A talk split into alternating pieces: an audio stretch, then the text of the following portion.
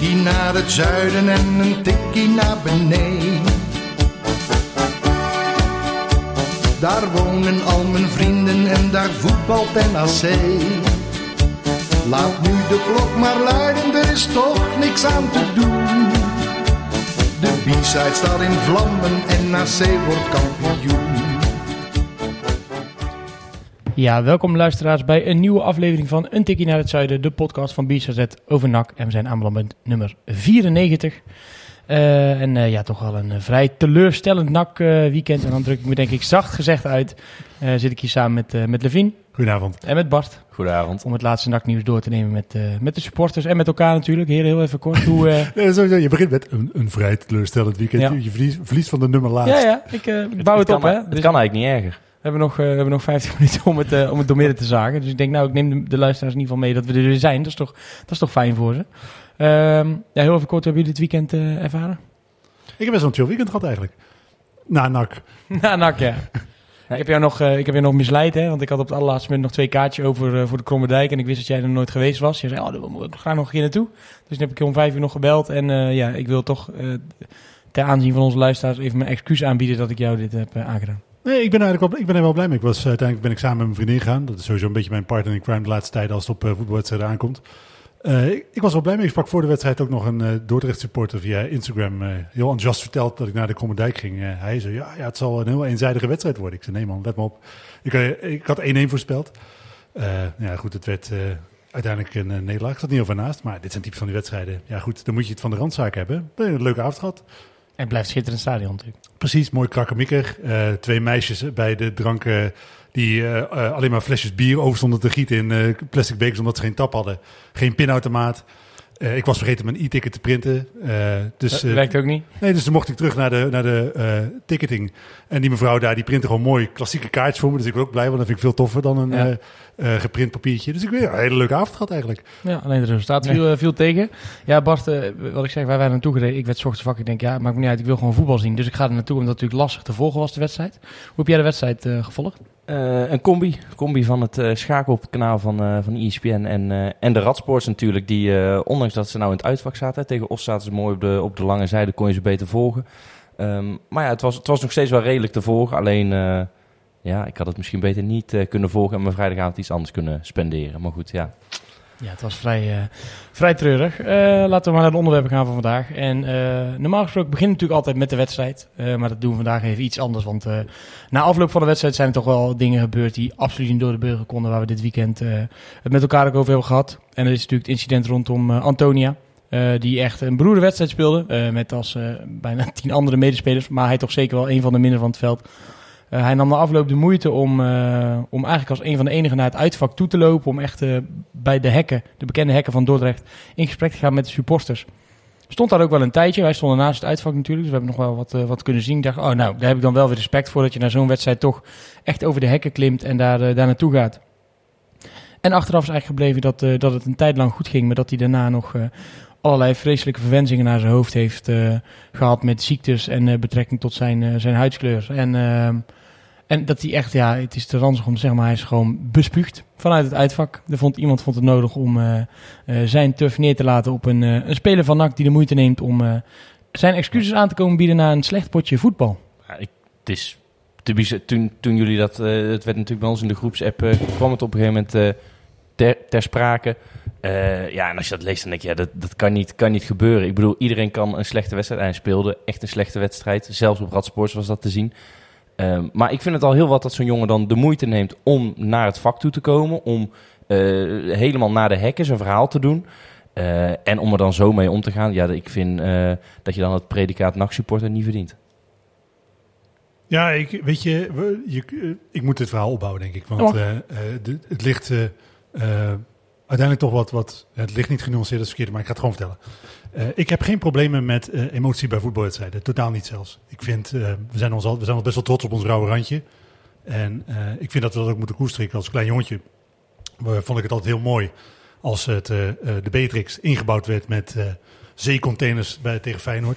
ja, was natuurlijk niet omdat daar supportersgroepen zaten die elkaar super lief vonden en elkaar bloemen toe zouden werpen. Dat was natuurlijk gewoon omdat het een gewelddadige en agressieve sfeer was. En ik heb het altijd heel mooi gevonden. En ik denk ook dat je bij voetbal emotie nodig hebt. Dat het, eh, eh, de wedstrijden tegen Feyenoord zijn voor mij nog steeds bijzonder. Omdat daar eh, rauwe agressie in de lucht hangt. Echte spanning tussen, tussen supportersgroepen. Eh, echte haat. Dat heb je denk ik nodig voor, voor, voetbal, voor voetbal uiteindelijk. Maar er zijn wel grenzen. Ik heb ook in principe geen problemen met het feit dat iemand tikken krijgt, bijvoorbeeld op, op de tribune. Als je provocerend juicht, het opzoekt, dan vind ik het prima als er mensen langskomen die jou met, ja, enige met gepast geweld duidelijk maken dat je je zo niet gedraagt. Ik vind dat het niet kan eh, als een vader met zijn eh, zoontje op de tribune zit en gewoon daar leuk een wedstrijd aan het kijken is. Ik vind het ook geen probleem dat je na een wedstrijd spelers uitjouwt. Dat je ze uitscheldt binnen grenzen. Ehm, Het als bekende schaam je kapot bijvoorbeeld, Ja. dat soort dingen. dat vind ik ook gewoon prima kunnen. Ik vind, jij zegt, hè, ik vind het bijzonder dat hij naar het hek toe komt. Ik vind eigenlijk dat het erbij hoort. Ik vind dat, het, dat je gewoon eh, moet incasseren op het moment dat je waardeloos speelt. En laten we nog even wel wezen, we komen daar straks wel uitgebreider op. Hij was echt, echt heel slecht. Echt heel slecht. Dus ik vind het prima dat je op zo'n moment je ongenoegen laat blijken. Eh, alleen, er zijn wel echt grenzen. En eh, ik vind dat, wat jij ook zegt, op het moment dat je spelers racistisch bejegent. Ik heb zelf fundamentele problemen met mensen die met kanker schelden. Mijn moeder is aan overleden, dus ik trek dat heel slecht. Ja, je, kan je voorstellen dat ik het ook vrij slecht trek. Nee, precies. dat, kan ik, dat kan ik gewoon echt niet heel goed hebben. Dat is uiteindelijk, denk ik altijd wel... eh, een- Persoonlijk ook. Een kwestie van smaak. Ja. Eh, ik zeg ook wel stering of tyfus, weet je wel. Er zullen ook mensen zijn die daar uh, familieleden aan verloren zijn... of misschien zelf aan lijden. Ik denk dat er iets minder waarschijnlijk is dat je het tegenwoordig aan tering hebt. Maar goed, Ehm, dus dat, weet je, daar, heb- daar heb ik probleem mee. Maar ik vind echt dat op het moment dat je je spelers eh, eh, aanvalt of, of fysiek intimideert eh, en ze onderspuugt, ja, dan ga je echt, echt, echt voorbij grenzen. Dan heeft het helemaal niks meer te maken met het feit dat je als club een rauw randje heeft, eh, hebt. Dan heeft het helemaal niks meer te maken met het feit dat voetbal emotie is. Dan heeft het helemaal niks meer te maken met het feit dat je die agressie ook nodig hebt eh, voor, voor, voor voetbal. Dan ben je gewoon echt eh, een onbeschofte eh, aap. Ik kan er niks anders van maken. Dan ben je het predicaat mens voor mij niet Ja, echt, dat echt is waardig. Maar Het, is natuurlijk, dit, het staat ook eigenlijk los van of het nou in, in een stadion gebeurt of niet. Dit is toch niet hoe je, hoe je met iemand omgaat. Dat je gewoon iemand in zijn gezicht tuft. En er is genoeg gezegd, ook, zeker in tijden als deze, noem maar op. Nou ja, je staat er ook met z'n allen elkaar op het uitvak en hij komt bij de hek. Dus hè, qua besmetting en dat soort dingen zal het, dan- zal, zal het ook wel kunnen. Maar dan, nog- je gaat tuft toch niet iemand in zijn gezicht? Nee, ik zou echt iemand iets aandoen. Ik, zou, Ja. ik, denk, ik, ik denk dat ik echt iemand eh, eh, ja, het licht uit zijn ogen sla. Of Ja. dat hij hem ondertuft. En Ja. dat ik andere mensen aanspoor om exact hetzelfde te doen. Want Ja. dat, is echt, eh, eh, iemand in zijn gezicht tuffen is ongeveer het aller, allerlaagste wat je kunt doen. En het feit dat dat, dat dat blijkbaar de reactie is die een slechte wedstrijd bij FC Dordrecht uit bij je oproept. Ja, dan heb je echt hele fundament, eh, fundamentele problemen. En Dan ook nog die, naar iemand die daar al vijf minuten staat te praten met andere supporters, zeg maar. Dat, dat jij dan nog... Ik bedoel, het is ook niet zo... Kijk, natuurlijk, dit gebeurt waarschijnlijk in een, in een vlaag van verstandsverbijstering. En die, die jongen heeft vier bier op, vijf bier op, zes bier op. Nooit goed te praten. Maar het is ook niet zo dat hij hem toevallig tegenkomt en ineens een roggel in zijn nek. Die gast die staat daar gewoon te praten. Je ziet alles aankomen. Dus er is er iemand die bij het hek stond, die ineens bewust heeft gedacht... Weet je wat ik doe? Tuf hem nu tuf hem in zijn gezicht ook. Kan hij hem krijgen. Ja, en ik vind dat echt niet kunnen. En ik, eh, dat, eh, weet je wat, we hebben natuurlijk dat, eh, dat bericht op eh, eh, de site geplaatst waarin je ook zegt dat eh, je blijft gewoon van je eigen spelers en eh medesupporters af. Dat zijn eh, voor mij de echte grenzen eh, van het. van, ja, daar, daar ga je gewoon niet overheen. Je hebt uiteindelijk, hoe slecht NAC ook speelt en hoe misschien slecht je met je, met je eigen medesupporters eh, overweg kunt. Je hebt uiteindelijk alleen maar één doel met z'n allen. En dat is dat je wil dat NAC het zo goed mogelijk doet. Je bent met z'n allen die club. En eh, je gaat gewoon echt niet zo met elkaar komen. Ik vind het echt niet kunnen. Maar als dit, eh, want je zegt, nee, blijf van, van je medesports en dergelijke af. Eh, het is ook goed om even mee te nemen wat daar daarna gebeurt in zo'n uitvak. Ehm, eh, want er ontstaat er wat tumult in zo'n uitvak. Er zijn wat gasten die daar wat, wat van zeggen. dat recht proberen te trekken. Ook een paar tikken uitdelen. Er wordt gedu- geduwd en getrokken en geslagen, hebben we gezien. Eh, wat vind je daar dan van? Want je zegt net wel, ja, als iemand bij mij doet, zou ik het licht uit zijn ogen slaan. En ik vind dat er op een tribune op zich eh, eh, ja, soms wel een tik uitgedeeld mag worden. Ik vind de, als, die, als die gast die, die, die Antonia ondergetuft heeft op zijn mek geslagen is, ja, dan vind ik dat een heel goed idee. Daar vind ik gewoon echt dat. ik vind namelijk ook dat bij, een, bij voetbalsupporters onderling een bepaalde mate van sociale controle hoort. Het is zo dat we zitten denk ik op dit moment in een periode, en dat zeg ik, ik maak daar geen direct onderdeel van uit, want ik zit niet bij Front 76, ik zit niet bij de brede loco's. Ik ben eh, nooit van... eh, Je zit al bovenin in je, in je plekje om al bier weg te duiken. Dus en, eh, ik ja. ben nooit in de buurt van eh, een eh, hooligan geweest, als in dat ik er zelf een eh, geworden ben. Helemaal niet, weet je wel. Maar Eh, ik vind wel dat eh, dat soort groepen eh, zijn uiteindelijk de kern van je eh, supporters. En eh, dat zijn ook een beetje de mensen die eh, tot op zekere hoogte eh, een beetje richting geven aan zo'n tribune. En ook tot op zekere hoogte de regels bewaren. Eh, dat, eh, het zijn mensen die eh, je een beetje in het gereel houden op het moment dat je over de streep gaat. De En hiërarchieën op zo'n tribune moet vind ik wel, worden. vind ja. ik wel. En het is zo dat je moet als supportersgroep je plek verdienen. Je moet als individuele supporter ook je plek verdienen, vind ik. Maar er zijn, en in ieder geval zo heb ik dat altijd ervaren, of ik dan bij uitwedstrijden of bij thuiswedstrijden was, er zijn altijd jongens waar altijd naar geluisterd wordt. Jongens waar iedereen respect voor heeft. En dat is niet het, het, het, het simpele straatrespect, maar gewoon waardering voor Tuurlijk. Eh, de, eh, jou als NAC-supporter. Je hoeft niet, eh, je hoeft niet groot sterk te zijn om daar respect te hebben. Als, als, als, ook heel groot en sterk, maar een Leon Dekkers, ik noem maar iemand, daar wat zegt tegen jou, dan dien je daar gewoon even naar te luisteren. Maar ook naar oude mensen van de harde kern. Daar wordt gewoon naar geluisterd. Dat, dat, ik vind dat dat hoort. Omdat, eh, nogmaals, dat zijn uiteindelijk ook de mensen die je cultuur bepalen. En die vind ik, die moeten hem ook bewaken. En ik vind dat dat soort groepen, en er is nu heel veel gezeik over front eh, 76 of zij, front 76, ik weet niet precies hoe ik het uitspreek. Ja, front 076. 076, ja, precies. Weet je, er is altijd, altijd gezeik, er is tegenwoordig best veel gezeik of zij nou eh, zelf een deel van de problemen veroorzaken. Eh, nou, ik, ik, ook na dit incident, we hebben ook doorgegeven van ja, dit waren wij niet, weet je wel. Wij ze, hebben- probeerden, hè, ze, ze, ze hebben jou even een berichtje gestuurd. Even die gast van, ja, jongens, we proberen het juist alleen maar op te lossen. Ja. We zien het gebeuren. En we denken, ja, dit, dit gaat te ver, weet je. Hier moeten we iets aan doen. En ik heb, er- ik, ik heb dan ook gevraagd van, goh, vinden jullie ook dat, dat je rol, met dit in gedachten, van ik vind dat, dat je als eh, dominante supportersgroep dus ook een corrigerende werking moet hebben. Eh, nou, zij zijn zelf nog, merk ik ook een beetje uit de reactie van eh, die jongen met wie ik eh, via Instagram contact had, eh, een beetje zoekende zelf daarin, eh, wat, wat hun rol is. Ik vind ook prima, ik zal zeggen, je moet die rol ook verdienen. Eh, maar ik vind wel dat in, op het moment dat dit soort dingen in uitvakken gebeuren, eh, dan vind ik het prima als er eh, groepen eh, opstaan eh, die eh, in het gareel trekken. Die gewoon even laten blijken dat dit niet het gedrag dat bij NAC hoort. En dan kom je natuurlijk vanzelf in een discussie uit van... is het dan zo dat zij eh, heel dogmatisch hun wil op gaan leggen... en heel erg restrictief hun visie op voetbal aan andere mensen op gaan leggen? Tuurlijk, weet je wel, dat is lastig. Maar in basis vind ik dat dat soort groepen prima mogen corrigeren. Wel eh, binnen natuurlijk redelijke grenzen. Ja, ja en dat, dat wat je natuurlijk de afgelopen weken ziet gebeuren met onder andere het biergooien. Je ziet het, je ziet het heel, over heel de voetbalwereld, heel de maatschappij eigenlijk. Hè? Want ik heb las ook dus dat er bij de museumnacht blijkbaar mensen ook met elkaar op de vuist zijn gegaan. Dus de, de, de maatschappij is gewoon wat, wat oververhit. Maar dat is een hele andere discussie. Maar goed, die, die excessen zijn er nu. Maar hoe, hoe moet je daar nu mee omgaan als, als, als club, als uitvak, als... Want, want deze keer front inderdaad zeggen net, ja, we proberen het erin op te lossen. Nou, we hebben al vaker wel verhalen gehoord dat het ook vechten was. Niet per se front, maar gewoon in het uitvak, bij de bussen, noem maar op. Ja, wat moet je hier nou aan doen voordat het daar echt doorslaat en, en, en het niet meer 400 kaartjes zijn die verkocht worden. Maar mensen denken, ja, weet je wat ik doe? Ik ga lekker wel, ik blijf wel thuis. En dan komen nog maar 200 en dan komen nog 160 mensen. Ja, als het spel zo blijft, dan, dan wordt, het, wordt het dat vanzelf. Maar wat, wat moet je daar nou met dat rauwe randje? Want wat jij zegt, je wil het ook bewaren. Het gaat om eh, dat eh, eh, je de grenzen bewaakt, ook van dat rauwe randje. Eh, ik, ik, nogmaals, ik, was in het, ik, ik zat naast het uitvak, dus ik heb het ook bij de bussen niet meegegeven. Maar je hoort verhalen na afloop dat een of andere idioot bussen in en uitstormt. op zoek naar ruzie, weet ik veel wat. Ik denk, ja, dat soort mensen... Ja, op zoek naar degene die geslagen hadden volgens mij. Ah, nou ja, goed. Dat, nou, ja, dan ben je ook op zoek naar ruzie, toch? Ja. Dat soort mensen daarvan denk ik, oké, weet je wel, iedereen weet wie deze dude is. NAC heeft ook gezien wie deze dude is. Deze gast voorlopig niet mee naar uit te strijden laten. Weet je, dat als je zo gedraagt, sorry vriend, dat is gewoon, dat, zo hoort dat niet. Eh, en ik denk dat dat voor best wel veel geldt, want eh, eh, iedereen, eh, het is natuurlijk eh, snitches get stitches. Je moet je mel niet opentrekken, maar ik vind op het moment dat mensen zich echt misdragen, op het moment dat er iemand naast je staat die een speler in zijn nek fluimt, dan vind ik het prima als je tegen, tegen wie er dan ook aanwezig zegt, yo, deze gast, die hoort wat mij betreft niet in uitvak thuis. Die hoort wat mij betreft eigenlijk helemaal niet in het stadion thuis. En dan ben je, hè, dan is het, je moet niet eh, klikken, je moet niet eh, snitchen. Dat denk ik van, ja, sorry hoor. Daar Ja, nu, nu wij er zo over praten. Kijk, ik denk dat we hier een prima gesprek kunnen hebben over wat wel en wat niet kan. En ik snap dat dat in een uitvak dan soms wat anders is. En in emotie nog ook. Maar kijk, ook- het grosso modo wat er in zo'n uitvak zit, laten we zeggen 90%.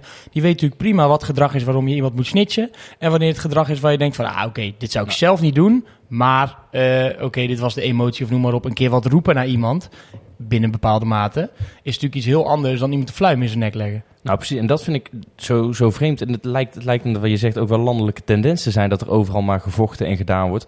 Eh, wat ik zo leuk vind is eh, om naar een uitwedstrijd te gaan. Dan ben je echt met de kern van de NAC-supporters ben je.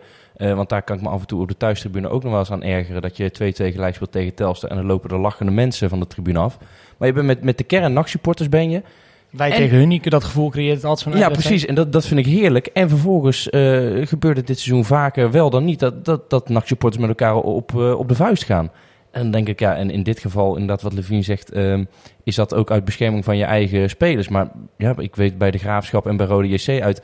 dan is het ook eh, gewoon, gewoon weer knokken. Dat ik denk, jongens, je, je hoort bij elkaar. Eh, en dat vind ik ook wel ergens onbegrijpelijk... dat dat, ja, dat, dat gevoel dan ook weg hebt. En wat jij terecht zegt, eh, Thijs... dan krijg je zo meteen misschien wel dat mensen denken... ja, weet je wat, eh, ze stikken erin, ik ga niet meer. Ik snap best dat, dat als, je, als je een vader bent met je zoon van eh 12, 13, dat je voor een keer wel ook even nadenkt van ja, zal ik wel meegaan? Want ja, je hoeft maar één keer naast eh, verkeerd iemand te staan of iets verkeerd te doen, dan, eh, dan ben je de lul. Daarom, hè, weet je, ik vind dat je van eh medesupporters in principe eh, dus binnen grenzen, als mensen zich echt misdragen, en dan is het niet zo, hé, hey, nare, van- nare, man, nare man, weet je, iemand die iets roept, helemaal niet, weet je, wel, maar er zijn echt wel grenzen. Eh, dat je iemand daar gewoon op aan moet spreken. En dat dat soms ja, tot een handgemeen leidt. Ja, dat is nou eenmaal zo. Daar, daar heb ik gewoon niet zo heel veel... eh, eh, En daar zijn natuurlijk ook gradaties in. Hè? Of ik iemand bij zijn kraag pakt en zegt dit is de laatste keer, anders, anders gebeurt er wel wat. Zonder dat je dan met de dood bedreigt. Maar dat met dat biergooien natuurlijk ook gebeurd. Hè? Ze hebben gewoon gezegd, ja jongens, als, als, ik, als, als een van ons nog een keer bier in zijn nek krijgt, dan gaat er, een keer, dan gaat er wel een keer iemand naar boven om een keer verhaal te halen als we zien wie er gegooid is. Eh, en dat zijn natuurlijk andere dingen dan dat je er boven loopt en gelijk iemand van trap 18 naar beneden eh afstomt. precies. Maar dat, we hadden het net over dat rauwe randje. Hè? Ik heb het zelf, ja, ik ben zelf nou eh, 21, maar ik hoor die verhalen wel van mijn vader en dat hij naar de oude Beatrix, naar Levine, en eh, jij Thijs daar beter over mee kunnen praten. Maar, maar zit dat er nog echt? Want het, het- tijden zijn wel echt wel aan het, aan het veranderen voor mijn gevoel. Ik merk wel dat, dat supportersgroepen dat terug willen hebben, maar Ik denk vind- dat het altijd golfbewegingen zijn. Ik denk dat je eh, misschien, en nogmaals, ik sta daar een beetje aan eh, eh, de eh, zijkant. Ik, ik ben daar geen actief onderdeel van. Ik bedoel, we maken deze podcast, maar ik kan echt niet zeggen dat ik op dit moment tot de harde kern van NAC behoor. Ik denk niet dat ik, zoals gezegd, dat ik er ooit bij gehoord heb. Maar ik denk dat het golfbewegingen zijn. Ik denk dat je nu met eh Front 70, nul- nogmaals, ik weet nooit precies. Jongens, als je mij nou... Rond 067. Nul- Voor 0, leg me nou eens uit hoe je precies genoemd wil worden. Dan, dat helpt mij.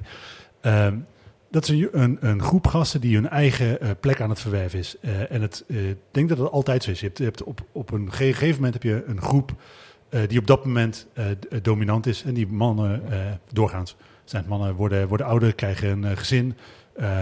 andere prioriteiten willen leven. Dus die groep verdwijnt op een gegeven moment. En die wordt op een gegeven moment dan weer ingenomen door een, een nieuwe generatie. En misschien is het wel zo dat we op een eh, punt zijn dat, dat je zo'n beetje zo'n wisseling van de generatie hebt. Een, eh, een groep die echt nog een beetje hun eigen eh, stem aan het vinden is. Want het is natuurlijk ook zo dat we, we heel graag vasthouden aan wie we geweest zijn. Maar ja, de tijden veranderen gewoon en ook de mensen veranderen. De meeste jongens die nu diehard supporter zijn, hebben de, Beatrix Staat nooit meegekregen. Dus daar moet je ook niet op terug willen grijpen. Je moet die mensen hun eigen stem laten vinden. Dat rauwe randje. Vroeger was het... eh, mijn eerste uitstrijd was bij Rode uit. eh Kaalheide. We konden Europees halen. Dat mislukte falikant. Eh, mijn eerste ervaring in het uitvak was dat de ME met 100 fucking kwam. Omdat het totaal uit de hand liep. Ik heb me daar zelf geen seconde onveilig gevoeld. Omdat ik wist dat de NAC-sports boos waren, maar niet op mij.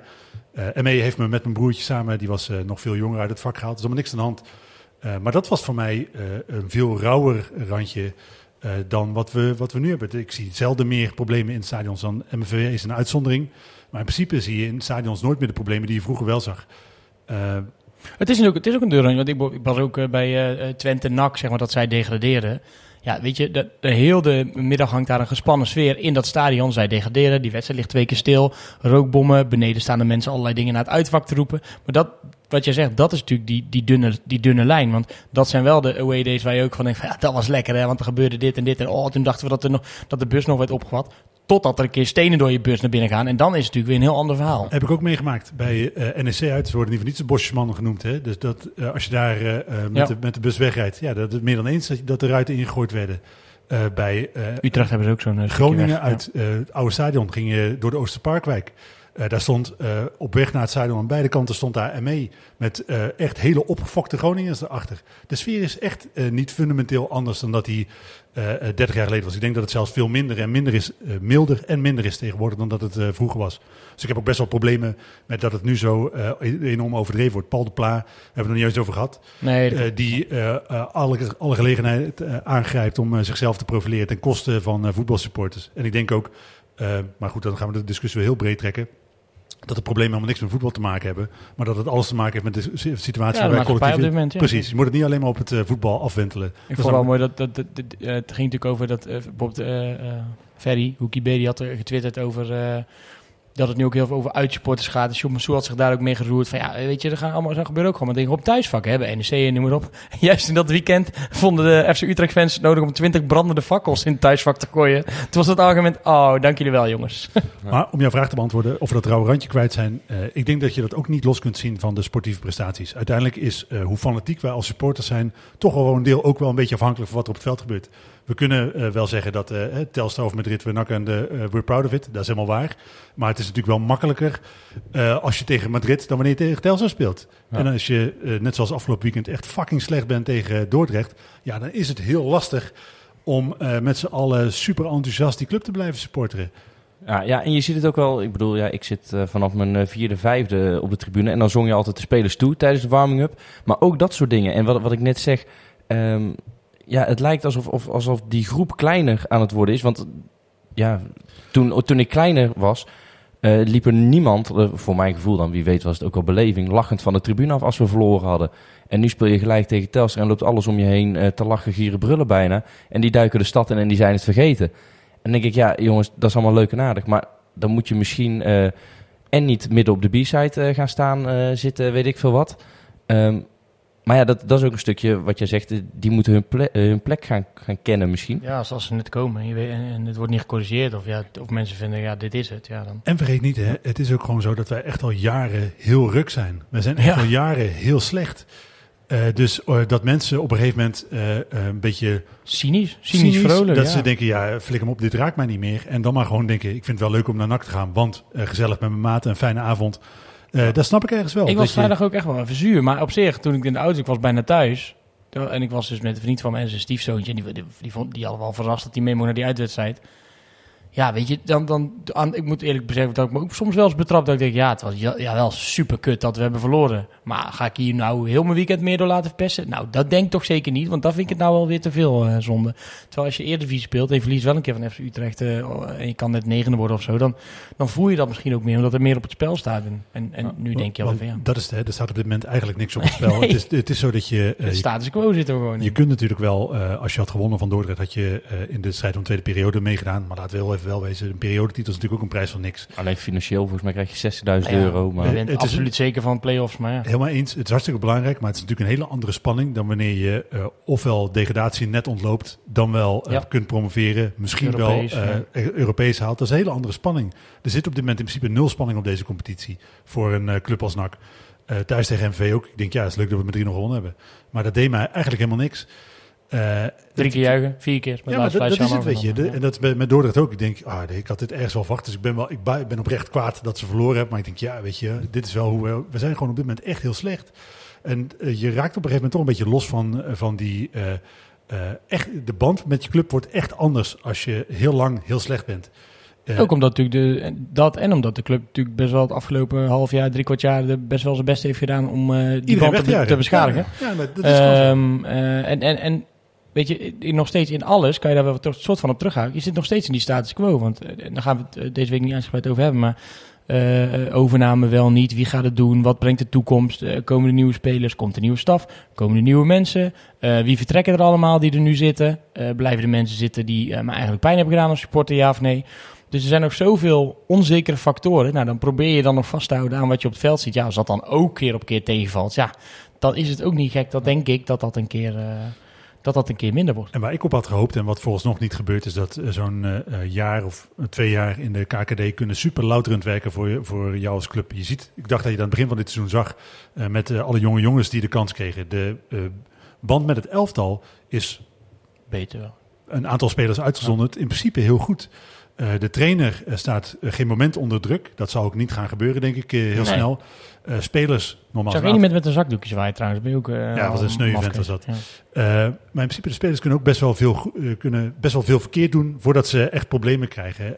En ja, ik haal dan altijd maar het voorbeeld van Willem II. En ik snap dat het een beetje vloek in de kerk is. Maar wat je, wat je ziet is dat ze waren echt een, muisstille club zonder eigen identiteit to- toen zij degradeerden. En ze hebben in de keukenkampioen-divisie, toen nog Jupiler League, zichzelf een beetje gevonden. Ze hebben zichzelf opnieuw uitgevonden. En wat je daar ook van vindt, dat heeft wel gewerkt. Eh, hun uitvakken zitten tegenwoordig vol. Eh, ze hebben, zijn veel eh, meer te horen. Eh, dus zo'n jaar kan prima werken als je dan inderdaad, wat, je altijd hoort, dan de, de, de ballast, eh, de studenten en dergelijke, Ja. die verlies je en de echte kern blijft over.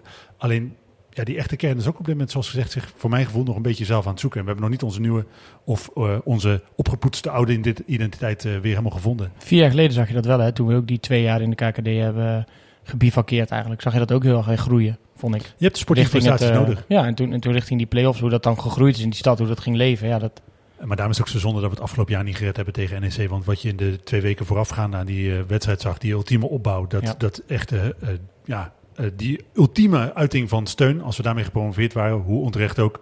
En ik denk dat we met Maurice Stijn een heel naar seizoen in de Eredivisie hadden gehad. Eh, maar dat was wel in principe dat zaadje wat je nodig hebt om jezelf als supporters weer opnieuw uit te vinden. Dat, die kiem lag daar wel. Eh, alleen het lukt volgens nog niet om dat eh, tot een mooi plantje te laten groeien. Nee, want eh, laten we daar maar even naartoe gaan. Want eh Dordrecht NAC was natuurlijk echt ja, zeer, zeer, zeer pover. Het was een, echt een vrij treurige wedstrijd waarin eh, geen moment... eh, eigenlijk waarin je eigenlijk, nou, eigenlijk geen moment hebt gedacht. Misschien op de eerste minuut na, omdat je toen een klein een bal, een voorzetje kreeg. Hier gaan wij iets, eh, hier gaan wij iets halen. Eh, hoe hebben jullie de wedstrijd eh, ervaren? Nou, nou ja, ik zat het schakelkanaal te kijken en dan zit je continu toch te hopen... Oké, Dordrecht-NAC komt. Oh, misschien is het een kansje voor NAC. En het was Dordrecht de eerste keer. En de tweede keer was weer Dordrecht. En toen schoot Van Schuppen nog een keer de bal op de paal. En de derde, vierde keer ook. En dan ga je de live eh, van eh, onze live blog erbij halen. Dordrecht is gevaarlijk, Dordrecht is gevaarlijk. Ik zeg, ja, het zal toch niet. Nou, toen na rust eh, ligt hij er binnen. Nou, vijf minuten lag hij erin. Ja, zoiets. En ja, toen mo- moet ik zeggen, na die 1-1 die de keeper trouwens niet helemaal lekker pakt. Ehm, maar goed, die, na zo'n 1-1 denk je dan toch van ja, het, het kan misschien ook, want ze hadden de drukker van wat ik gelezen en gezien heb best wel opstaan. Wel, NAC had wel met de bal Ehm, aan het einde. ja. Maar goed, en dan, eh, dan zit je te kijken op die stream van, eh van Radsport die laatste minuten. En dan zie je daar in één keer aan de overkant alles opspringen. En dan denk je ook van ja, het is... eh, wat, wat voor mij een beetje de vraag is, is dit nou een off-day geweest? Of is dit misschien gewoon de realiteit die we, die we onder ogen moeten zien? Dat dit eh, geen zekerheidjes meer zijn. En dat we misschien nu op de plek staan waar we horen te staan. Ja, die, die balans gaan we wat later in de, in de, in de podcast opmaken. Maar je- Levine, Jarel, ja, wij, wij zaten in het stadion.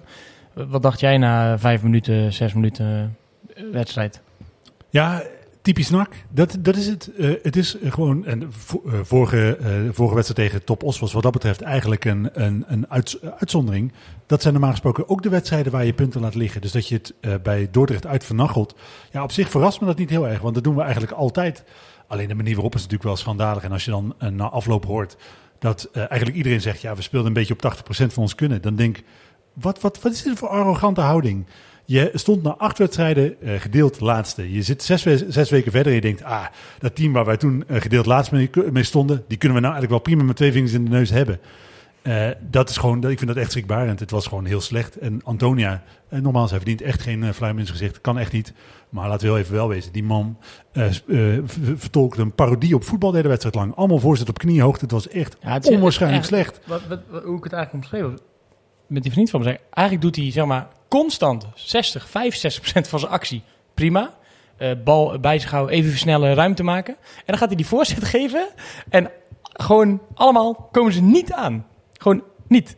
Dat is Ja. echt heel knap. En we hebben het al eerder gezegd. Het is, eh, eh, toen hij gehaald werd, dacht ik, hè, dat is wel eigenlijk een goede speler. Ik snapte niet helemaal waarom hij reservespeler bij eh, Cambuur was. Hij heeft natuurlijk eerder bij Groningen en eh, Prima statistiek. al. Go Ahead best wel oké gedaan. Maar ik snap heel goed waarom hij geen basisspeler was. Hij is gewoon eigenlijk niet zo heel goed in deze vorm. En eh, dan kun je, je natuurlijk zeggen, hij heeft de tijd nodig gehad om fit te raken. Hij speelde tegen Dordrecht 90 minuten mee. Hij moet gewoon op niveau zijn op dit moment. Hij is gewoon niet zo heel goed. Eh, wacht, voordat ik Alex over, mijn, eh, over me heen krijg. Ik vind hem niet zo heel goed. Maar op basis van objectief vast te stellen feiten kun je wel zeggen dat hij een ongelooflijk slechte wedstrijd gespeeld heeft. En dat hij tot op heden eigenlijk alleen maar slechte wedstrijden gespeeld heeft. Mensen die alleen maar slechte wedstrijden spelen zijn normaal gesproken niet zo heel goed. Eh, maar nogmaals, dat vind ik alleen. Dat is geen op. eh, Voordeel, voordeel is wel dat we dus in ieder geval zekerheid hebben dat hij over een week of vier, vijf de sterren van de hemel speelt. precies, precies. Ja, Dus dat is wel dat lekker. is vaker gebeurd. Dat is wel lekker. Hij Ik, wordt een eh, vaste, vaste waarde. Wat vond jij van de andere tien spelers die op het veld stonden? Nee, weet je, het, het was natuurlijk over de hele linie genomen heel slecht. Eh, ook voor met name achterin met eh, Maria en eh Lijon. Ja, daar geldt natuurlijk Ja. een beetje hetzelfde voor. Eh, dat ja, waar, zijn- ik eigenlijk, waar, ik- waar ik eigenlijk eerst naartoe wil... Oh is- ja, oké, is- is- dan eh, goed. Ja. Dan, eh, ik brand Nee, maar dat doen we zo. Maar waar, waar, waar ik eigenlijk eerst toe wil is...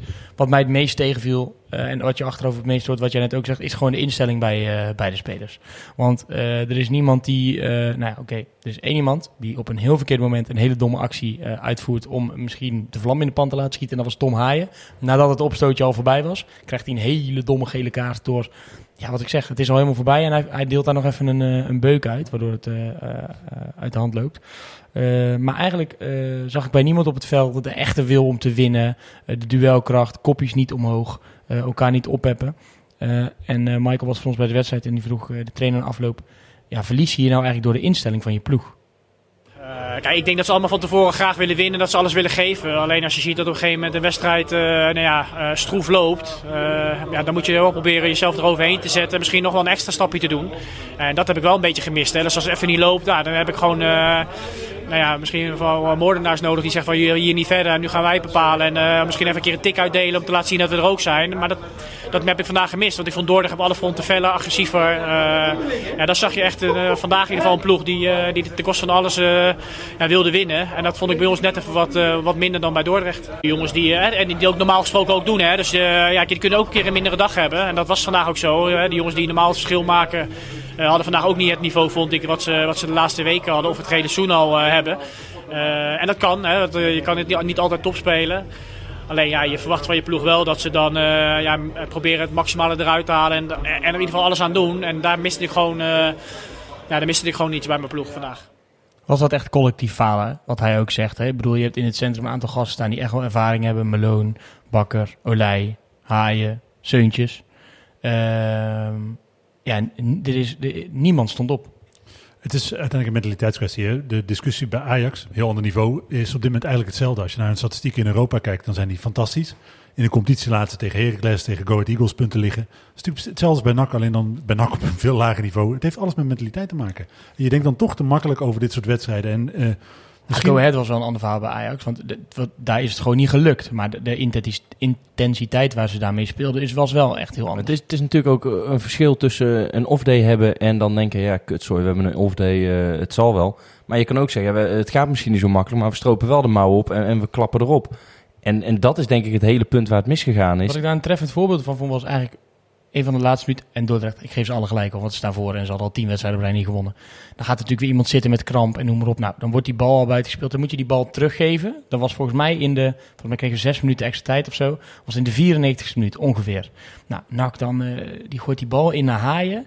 En in plaats van dat hij die bal gewoon een peer geeft richting de keeper, shokt hij naar die bal toe om hem met een boogballetje richting de keeper te spelen. En dan denk ik, Ja. gast, joehoe. Eh, Ja, maar- Ik snap wel dat het is misschien, je wint misschien maar vijf seconden, maar het gaat op dat soort momenten op instelling. Ja, en op een signaal afgeven van we Ja, willen er nog voor gaan. Want als je inderdaad wat je zegt, als je dan een shokt en een boogballetje, dan denkt, denkt de rest van de ploeg, we lopen ook wel even rustig terug. Je moet, je moet op zo'n moment, moet je gewoon, ja, daar gaat het voetballen maar niet. Maar dan, ja, en dan zou hij een iets slimmere gele kaart kunnen pakken. Maar maai er dan een keer eentje onderuit, even, even een signaal afgeven.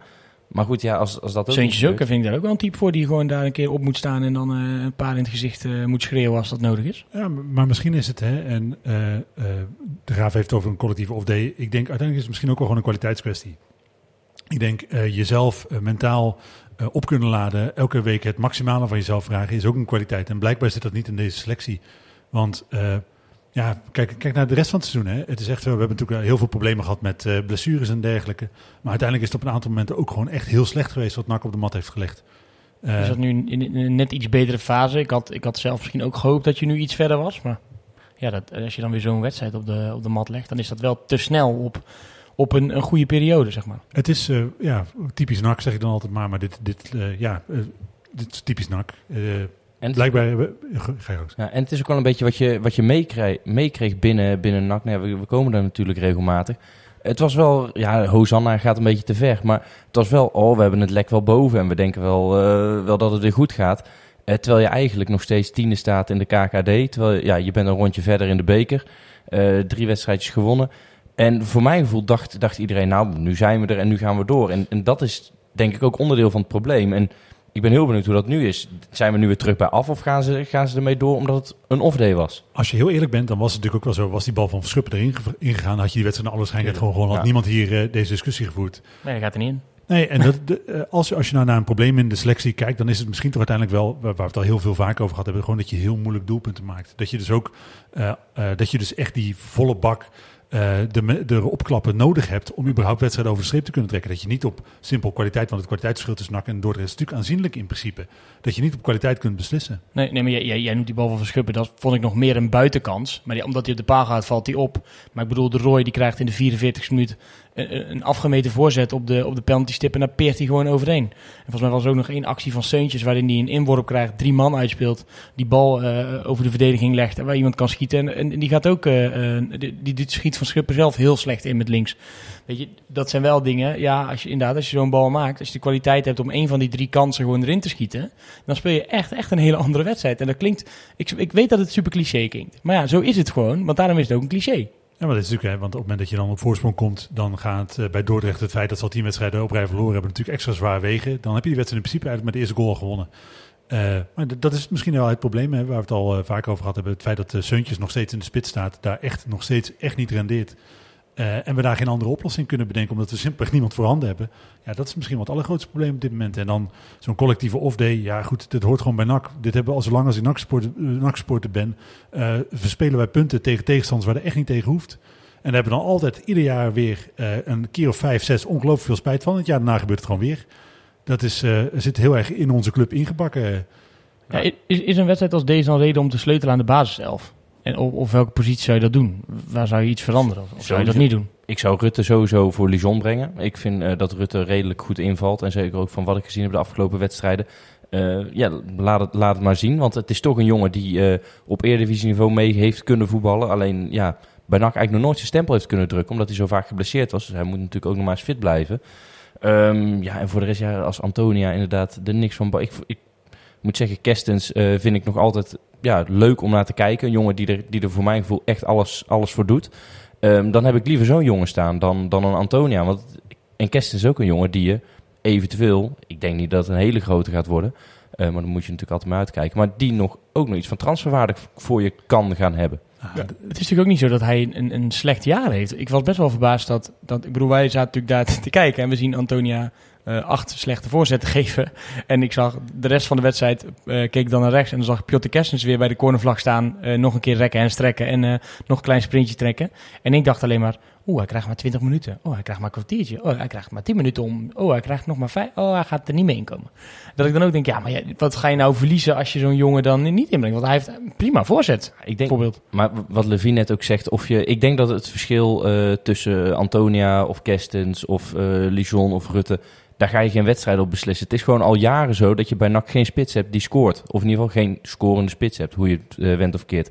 We komen er zo nog op. Ik denk dat Dessers de laatste was die er echt nog wel een aantal ingelegd heeft. Maar we hadden er vorig jaar ook eentje die er relatief veel maakte voor het aantal spelers dat hij kreeg. Hè? ja, ja, nou, ja, precies. Maar ja, die kreeg nooit de kans. Eh, maar ik bedoel, in de eerste jaren, we, hadden... 4,5 we hebben, ton opgeleverd. We hebben Sjoerd Ars gehad, eh Enes Oenal. Dat waren spelers die echt, die er in, een- in een seizoen in de Jupiler League destijds nog 25 inlegden. Ja. Eh, maar ja, dat mis je nu gewoon. En inderdaad, een Van Hooydonk had natuurlijk die, die kwaliteit om er, om er een keer een vrije trap in te leggen. En zo de wedstrijd ook naar zijn hand te zetten.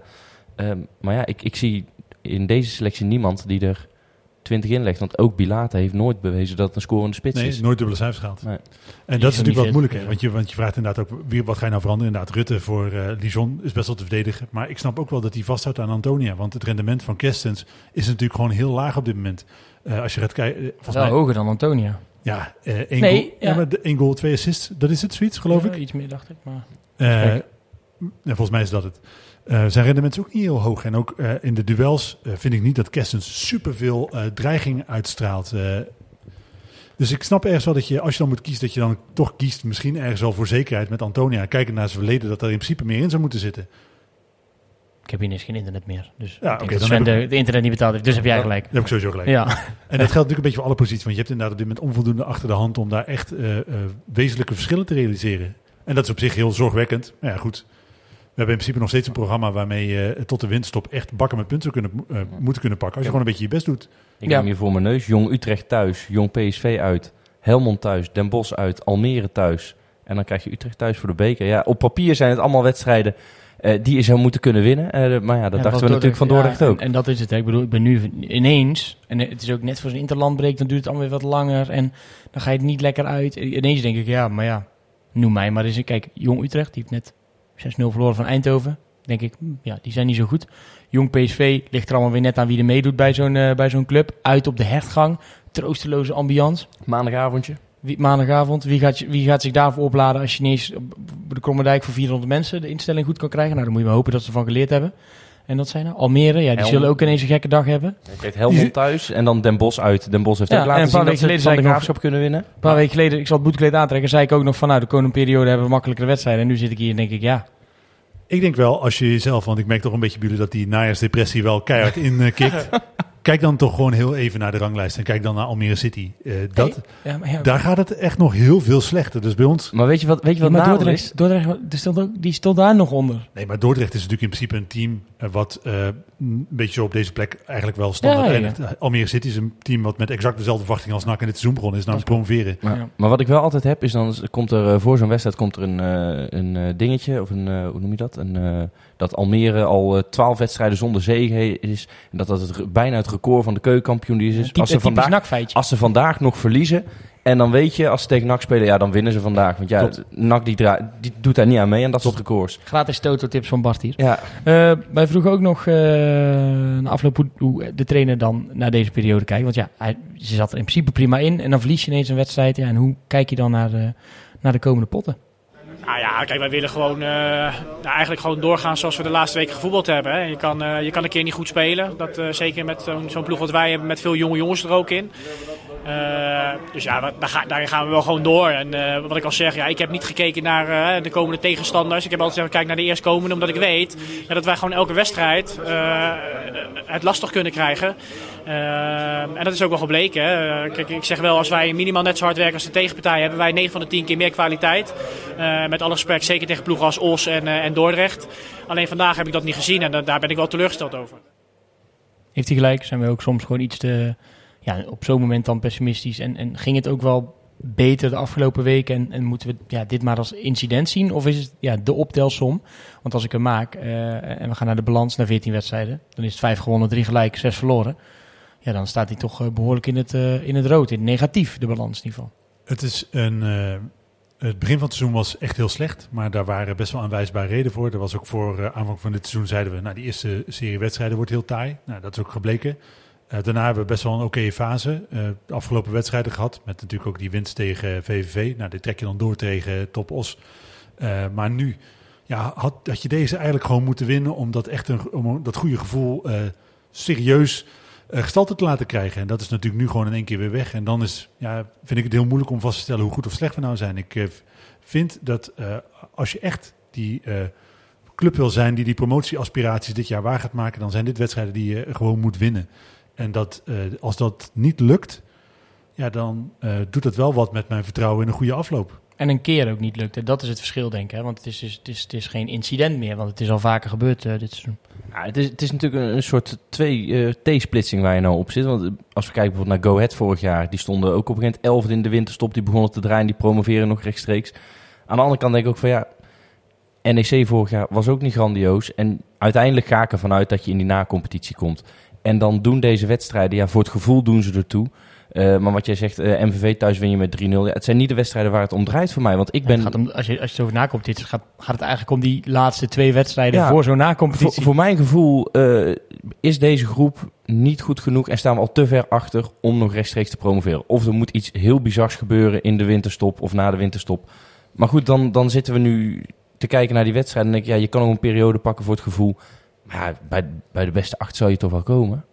Mag ik hopen. Ja, en in Ja. principe 10 punten sta je op dit moment achter op Excelsior, nummer 2. Ik eh, eh, denk dat eh eh, Volendam met 13 punten voorlopig echt uit zicht is. 10 punten is natuurlijk ook een heel groot gat. Ja. Maar het is niet onmogelijk als je, dat is nu 24, 14 wedstrijden speelt. Je speelt natuurlijk uiteindelijk 38.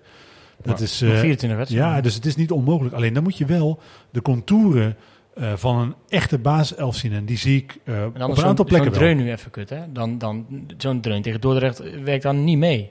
Want, want op zich, die weken daarvoor, was het wel beter. Klopt, maar als je kijkt naar de baan zelf, dan denk ik dat Olij eh, onbetwist is. Die eh, eh, is ook echt eh, goed genoeg Ja, om mee te promoveren. Het centrum Bakker en eh Malone steeds stabieler, vind Ja. ik eh, Ja. echt wel goed. Het middenveld met eh, Haaien, als elkaar, als elkaar krijg best wel wat kritiek. Maar ik vind dat het op zich goed werkt. Nou ja, zet je daar straks Seuntjes voor, dan is dat eh, ook goed. Alleen je voorhoede, ja, daar klopt nog steeds helemaal niks van. Nee, dan heb jij is- twee spelers die uit vorm zijn en een speler die het niet hoort te staan op dit moment. Ja. Niet op die plek, hè? Omdat hij Precies. liever één eh, linie terugspeelt. En eh, zolang je geen doelpunten maakt, eh, is het winnen van wedstrijden gewoon echt heel complex. Dat is natuurlijk, ja, zo- het is helemaal niet zo heel moeilijk. Eh, maar eh, dat is wel zo, want we hebben natuurlijk met De Roy, eh, ik blijf erbij en dat ga ik gewoon, eh blijf ik herhalen totdat hij een keer aan de praat komt. Het is gewoon een miskoop. Het is echt een miskoop. Eh, je hebt anderhalf Tot jaar... op één is te miskoop, daar hoef je er niet Ja, over het, is, te het is zo zonde, want ik heb in de voorbereiding een paar potjes van hem gezien. Waaronder die besloten oefenwedstrijd tegen Den Bosch toen. En daar was hij zo goed. En, en sowieso in de voorbereiding zat hij er echt wel lekker in, eh, van wat je mocht geloven. En dan raakt hij weer geblesseerd. En, ja, en als je hem nu ziet voetballen, ja, het lijkt net ja, alsof, hij- alsof hij voor de tweede keer op de training staat en, en, en mee mag doen. Want het, het, zit er gewoon niet... Je ziet in hem niks van de voetballer die hij bij Eindhoven was. En waar het dan mee te maken heeft, ja, Joost mag het weten. Maar het, is, het is gewoon te bizar voor woorden dat het er niet uitkomt. En hij zit op dit moment ongeveer op de helft van zijn contract en hij heeft de eerste helft helemaal niks laten zien. Eh, dus dat is, nou ja, dat werkt dan niet. Bilate is eh, ook structureel fit of heeft dus, of structureel niet fit Ja. eh, dit seizoen. Eh, en heeft ook, wat jij eerder ook al zei, nog nooit eh, dubbele cijfers gehaald als spits zijnde. Ik denk nog steeds wel dat de combinatie Seuntjes, Bilate een gouden combinatie kan De, de zijn. momenten die ze samen hebben gespeeld, ging dat wel behoorlijk, hè? Precies. Eh, Antonia, ja, daarvan is mijn voorlopige conclusie toch ook dat het een miskoop is. Dat hij er eigenlijk gewoon niet zo heel veel van kan. En dan heb je niet zo heel veel over Ja. voorin. Dat is goed. dan, heb je nog, dan heb je nog Kerstens als jeugdexponent en Van Schuppen die je dan op een plek gaat zetten waar je hem liever niet zet, want ik vind hem op 10 veel beter. En DJ Buffonje, die natuurlijk alleen maar... eh, Was wel jarig deze week, hè? Gefeliciteerd, Klopt. DJ. Nee, maar ik bedoel, dat is natuurlijk ook allemaal niks. Ja. En dan uh, Kozia, daar heb ik wel echt sympathie voor. Uh, die krijgt voorlopig, begreep ik, uh, geen contract. Vind ik een beetje jammer, want ik, ik zie daar wel potentie in. Ik misschien meer dan de, de mensen die daarvoor verantwoordelijk zijn. Banzuzi heb je dan Ja. nog, die inviel. Kotzebu. Kotzebu, die hebben we nou ook al een paar weken niet gezien. Maar Klopt, Maar hoor even waar wij op terug, jongen, hoor even waar we op terugvallen. Hè? Ik bedoel, ik bedoel, het, is, het kan echt wel eens dat er uitzonderlijk talent bij zit ergens. Hè? Dat, dat, dat is helemaal niet gek. En Van Schuppen, ja, die hoeft eigenlijk niet uit de basis nu. Tenzij Nee. natuurlijk dat je een goede spits haalt en dan zou het logisch zijn dat je Suntjes daar neerzet. Maar we, we, we, vragen nu van 16, 17-jarige jongens, eh, die noemen we al op bij, bij de eerste selectie. Ja, dat is dat is natuurlijk misschien, misschien ook wel een beetje omdat we dat willen. Ik bedoel, ik kijk heel graag naar zo'n eh naar zo'n Banzuzi en naar een Van Schuppen. Kijk ik liever naar. En een Kestens kijk ik liever naar dan een Antonia die, die 12... Ik zou je vertellen, ik denk als eh Kestens 12 keer de voorzetter geeft... eh, dan is er minder aan de hand dan dat Antonia dat doet. Denk ik. Omdat die jongens hebben gewoon een stuk meer krediet. Ja, ik bedoel alleen meer, maar, ik bedoel, ik wil ze ook wel graag zien voetballen. Alleen, we kunnen, je kan er natuurlijk niet van verlangen dat ze zo, dat, dat team op sleeptouw nemen. Banzuzi die in mag vallen. Nee, maar ik denk ook dat, dat dat het verwachtingspatroon helemaal niet is. Ik denk dat, dat iedereen nou ziet van... Oké, die jongens, dat is eigen materiaal wat we nou in handen hebben. Doe het Ja. er maar mee. Ja, maar Ja, onderaan, ja. als zij een keer, ik, ook hè, maar als zij ook nog een keer met, met wel met jeugdige eh, spelers allemaal verliezen bij Dordrecht en dan nog een keer bij top uit en noem maar op, dan, dan weet je ook niet hoe snel dat kan draaien. En Ja, ook omdat ik- er geen duidelijk, er is nog steeds geen duidelijk beleid. En dan kom je weer op die, op die, op die, eh, op die tussenfase waar je nu in zet. Je weet gewoon niet waar je heen gaat. Ik ben het wel met Bart eens hoor. Probeer het maar gewoon met eigen jeugd. Want Ja, ook, ja. eh, eh, ik ook, ik zie dat ook Van, liever. van Akker op rechtsback, daar valt eh, best wel verdedigend wat op aan te merken. Maar die heeft van eh, alle mensen die ik volgens nog aan de rechterkant gezien heb, eigenlijk wel de beste voorzet. Ja. En De eh, drive ook misschien in zijn spel. eh, van Schuppen, daarvan denk ik dat als je gaat kijken naar de jeugdspelers, dat het de enige is die op dit moment echt het niveau eh, van het eerste elftal eh, op momenten in ieder geval om, omhoog Eh, van Schuppen. Oh, Schuppers, sorry. ja. Dat hij het niveau omhoog trekt. Andere jongens die moeten echt hun best doen om aan te haken bij het niveau. Ik denk dat eh, Van Schuppen de enige is die op dit moment Ja, echt het niveau van eh, de eerste Ja, en als Gadi, maar die, die zie je alweer als echt Klopt, als echte voorwaardig jeugdspeler Ja, precies. daarom. Precies. En, en, en ik moet zeggen dat ik, kijk, die Banzuzi kan je niks van v- v- vragen of verwachten op dit moment. Maar als ik kijk hoe hij, hij brengt in ieder geval energie in zo'n wedstrijd. Dan vind ik wel een verschil hoor. Klopt, maar je moet zo'n jongen niet eh, op dit Nee, nee, nee. de baas Daarom. zetten. Dat, nee, dat moet je absoluut niet. Dat zou ik eh. Eerst even een contract geven. eh. Ja, dat- Ja, dat sowieso. Ik heb inderdaad eh Kozia, Kotzebu en Banzuzi. En dan ook nog Tavares. Die zitten op dit moment als selectiespelers zonder contract. Wie Ja, zou, dat- wie ja. zou je er, wie zou je er eh, contracten geven? Kotzebu krijgt als goed een contract. Banzuzi krijgt als goed ook een contract. Eh, Zou je Kozia erin geven? ik zou Ja. een contract geven, omdat het, maar dat heeft gewoon te maken... Ik, ah, ik heb een eh, ongelooflijk zwak voor eh, Afrikaanse internationals. Dat vind ik gewoon vreed. Als je die een selectie Ja. hebt. Ja, dit is gewoon Ja. van Amo ook tof. Ik vind eh Adileo cool. Jean-Claude Moukanya, de Parel van Zieren, fucking fantastisch. Ik heb een zwak voor eh, Afrikaanse voetballers. Maar dat is natuurlijk in principe geen criterium om een contract te geven. Maar daarnaast... Oh, ook. Nee, ja, nee, dat dat is eigenlijk gewoon... Maar, oh, die jongens die zijn kans zo verbranden. Zo. Oh. ja, maar ook als je gaat kijken naar eh, hoe hij speelde met eh Seuntjes in zijn rug. Ja. En hij gewoon als best wel oké sterk aanspeelpunt. Mhm. Nog best wel... daar valt nog, hè, het moet allemaal Ja, nog wat ja, hoe beter. oud is hij? 20. Ja. Hij is eigenlijk aan zijn eerste seizoen als prof, of 21, een van die twee. maar daar vond ik best wel potentie in zitten. En ik denk, zo'n jongen wordt in, hij is groot en sterk. Dat is al de helft voor een spits in de KKD. Ja. Nou, daarom. En ik vind ook eh, de wedstrijden die dit... Hij is nou geblesseerd eh, volgens mij. Ik zie hem al Ja. tijden niet meer op de, op de lijst staan. Eh, maar ik vond hem in de wedstrijden dat ik hem gezien heb echt wel, wel goed, goed invallen. En ook in de basis starten heeft hij goed gedaan. Ja. Alleen ook van hem moet je natuurlijk geen 15 doelpunten verwachten. Daar is hij Nee. nog lang niet. Nee. Goed om daar volgende week misschien wat uitgebreider op, eh, op in te haken. De spelers die wel en geen contract meer hebben aan het eind van het seizoen. Dus natuurlijk interlandweekje. Dus dan eh, hebben we daar wat mooie ruimte voor om daar eh, over te hebben. Eh, we vroegen ook nog aan eh Seuntje en Meloon waar zij nou vinden dat, eh dat NAC staat op dit moment. Laten we eerst even luisteren naar Seuntjes. Ja, naar eh 14 wedstrijden volgens mij nu. Gewoon de plek eh, waar je staat. Maar we kunnen hoger, maar dan moet het alles, eh, alles kloppen en, eh, en eh, iedereen de juiste mentaliteit hebben. Ja. Ik, had- ik had stiekem gehoopt dat we al klaar waren met Dordrecht. Maar dat blijkt nog niet... eh, Nee, nee, nee, nee, maar dit gaat meer over de, de niet over Dordrecht, maar meer over de, huid, ja, de huidige situatie. ook En, wa- waar, we nou, klaar waren. waar we nou staan. Helaas, we gaan toch nog even die womperen. Ja, dit straalt ook eh, niet eh, vrij veel uit, hè? Nee, ja, het is wat, wat wij ook hier concluderen. Dat dit, dit elftal, er zit best wel wat muziek en potentie in. Als je kijkt naar de gunfactor. Veel jonge jongens inderdaad. Ook een gast als Haaien, Seuntjes. Eh, dat zijn prima jongens die onwijs goed bij het eh, eh, publiek liggen. Er is wel iets van te maken. Alleen, ja, tegen Dordrecht. Je moet eh, wel echt, echt liefhebber zijn. Eh, en een beetje blind. Eh, wil je daarvan genoten hebben? Ja, dat ook. Ik zal de pleister sneller van aftrekken en ook nog even laten horen wat Meloon vindt over de huidige situatie van NAC. En eh, ja, waar we nou staan na 14 wedstrijden. Ik denk wel dat we een goede weg zijn ingeslagen. Alleen, ja, weet je, je moet het wel... eh, je moet, ja, hoe kan ik zeggen? Als team moet je wel beseffen zeg maar, waar, waar we voor spelen. Zeg maar. En zulke wedstrijden mag je gewoon niet verzaken. En ja, zijn we minder ver dan, dan iedereen dacht? Dat weet ik niet. Ik denk dat we goed weten waar, wat, waar we zelf mee bezig zijn. Ehm, alleen ja, vandaag eh, was gewoon... Ja, we waren gewoon niet 100%. En als dat het geval is, ja, dan ga je zulke wedstrijden gewoon verliezen. Dus wat ik zeg, we moeten gewoon kritisch naar onszelf zijn. In de spiegel kijken, met elkaar erover hebben. En ehm, ja, we moeten zeker een aantal dingen gaan verbeteren. Ik word altijd een beetje boos van, van dit soort interviews. Want ik denk, als je de afloop allemaal zo goed weet, waarom lukt het in het veld dan niet? Ja, ik denk dat je dat, dat, ook, dat dat altijd lastig te begrijpen zal zijn als je niet zelf zo'n wedstrijd, sportevent, eh, iets speelt of iets wil doen en daarna probeert uit te leggen waarom het niet gelukt is. Dat, daar zit gewoon frictie tussen het feit wat je als supporters verwacht, wat je als speler verwacht en wat er uit je benen komt tijdens een wedstrijd. En dan kan je nog eens een wedstrijd hebben dat jij er niet lekker in zit. En als je dan om je heen kijkt en je ziet dat de tien andere gasten ook zo staan, ik weet eigenlijk ook niet vandaag. Ja, dan, dan wordt het natuurlijk wel lastig om daar een eh, verhaal van te maken. En dan moet je toch maar weer voor die camera moet je weer wat zeggen, ja. Dat vind ik wel, dat, dat zie ik Malone wel. Eh, hij zal altijd zijn verhaal doen voor de camera. Altijd netjes, altijd beleefd. eh, ongeacht wat hij dan inderdaad zegt. Ehm, om daar toch nog een positief puntje uit te halen, vind ik dat dat hem wel, eh, wel siert. Heeft natuurlijk ook eh, een en ander meegemaakt. Maar Ja. goed. Laten we hem, eh, laten we hem parkeren. Eh, de, de huidige sores van de club en eh, wat we allemaal besproken hebben. En laten we maar eens kijken hoe het bij de ex-nakkers gaat. De vaste afsluiter van, van de podcast. En ik wil eigenlijk beginnen met een ex-jeugd-exponent. Mag ik jou niet nog één vraag stellen? Want mag. ik ben wel benieuwd, want we sluiten nu even, je zet het zo af. Oh ja, ja. Ja, jij Eh, wilde het afsluiten. Nee, nee, Oh. ik wil het ook wel zeggen. Maar wat is, nu- wat is jullie gevoel nou? Is het nou zo, want je zegt, hè, we gaan natuurlijk die interlandperiode in. Ben je nou super depressief of denk je, ja, het komt eigenlijk allemaal goed? Mm, Nee, ik denk eigenlijk, ja, komt ook het. Is, ja, het is meer ik het is gewoon, ik vind het wel jammer dat we zo dan die interlandperiode ingaan. Want dan denk ik toch, volgende wedstrijd, wanneer is het weer? En ik vind het jammer dat, het- dat sowieso niet nak is deze eh, vrijdag.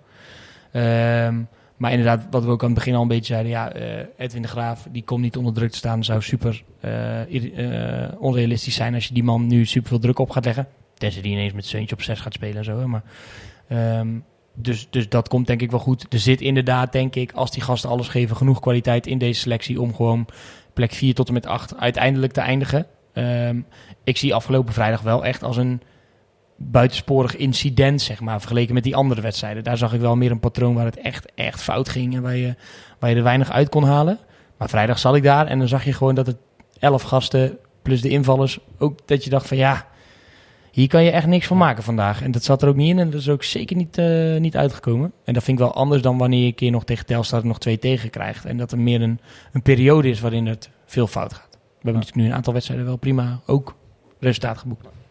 Ja voor, ja, voor mij is het eigenlijk meer een beetje, ja, niet berusting, dat is misschien het verkeerde woord, maar dat ik denk van ja, we moeten gewoon zorgen dat dat, dat, dat elftal nu die basiself vorm gaat krijgen en dan gaan zien hoe het gaat. En eh, ja, voor mij is het belangrijkste als, als die laatste vijf wedstrijden, eh, als ze er dan maar staan. Ik wil niet zeggen dat ik mij al neergelegd heb bij een, eh, bij een promotie. Eh, ik heb al neergelegd bij een promotie. Oh, ja. we gaan weer promoveren. Oh, volgend jaar weer naar Heerenveen en Groningen. Oh, Ik Ah, had het nu Cambuur ook nog bij. Ah. oh nee. Oh, nee. Ik- Oh.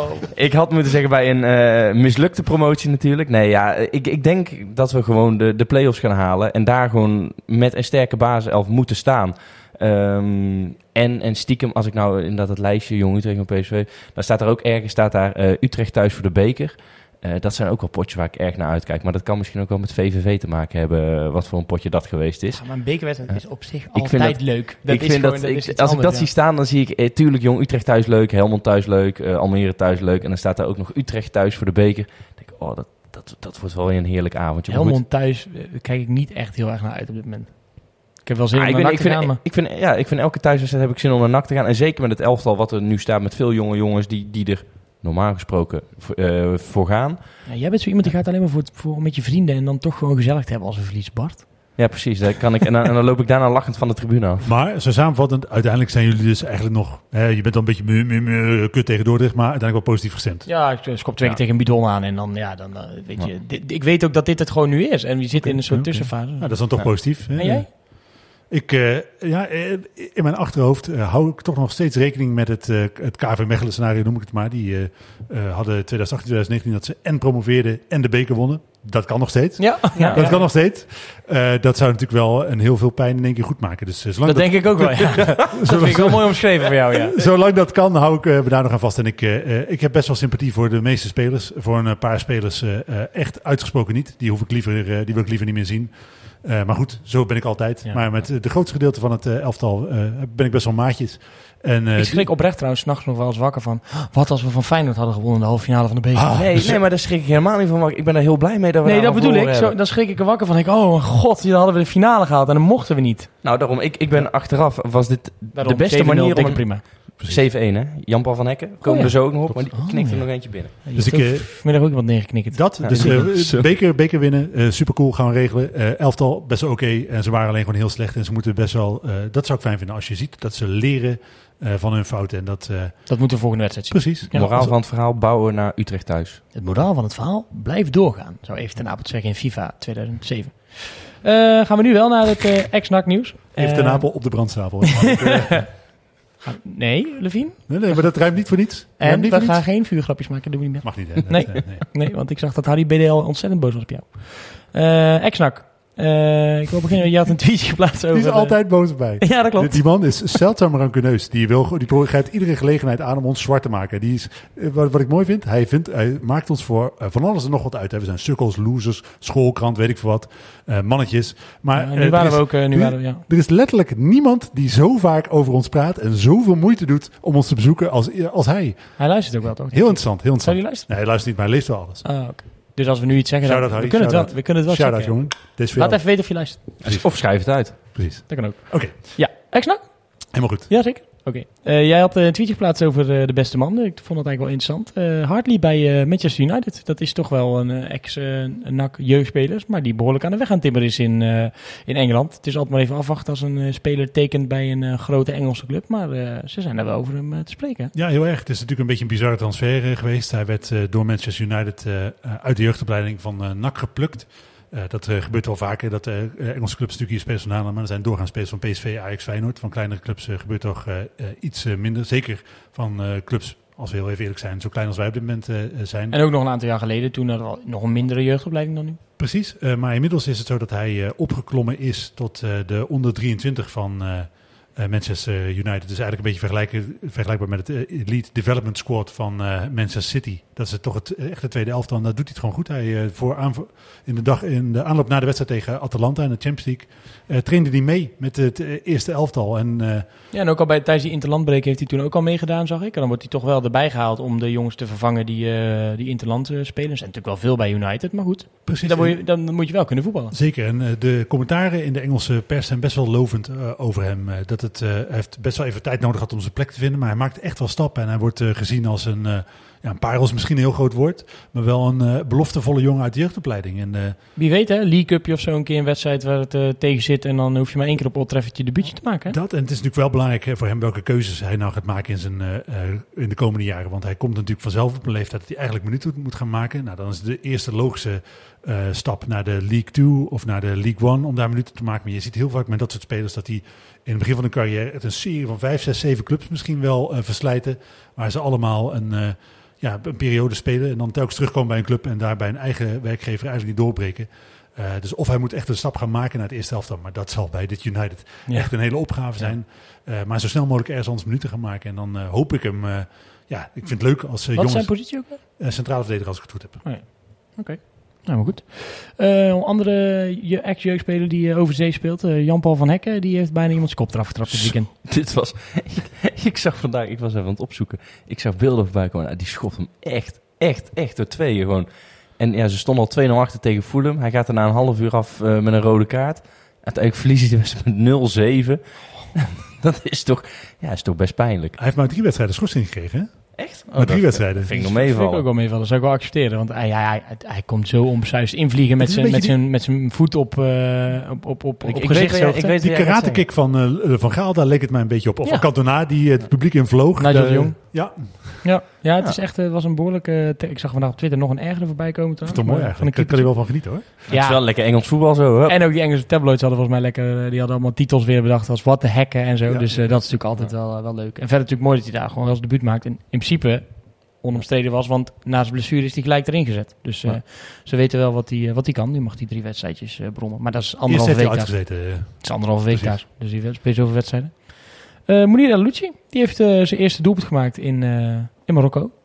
bij Farabat. En opvallend, het was met hoofdje. Ja, was een voorzet die de 16 in krulde als ik het goed gezien had. En hij maakte hem mooi af.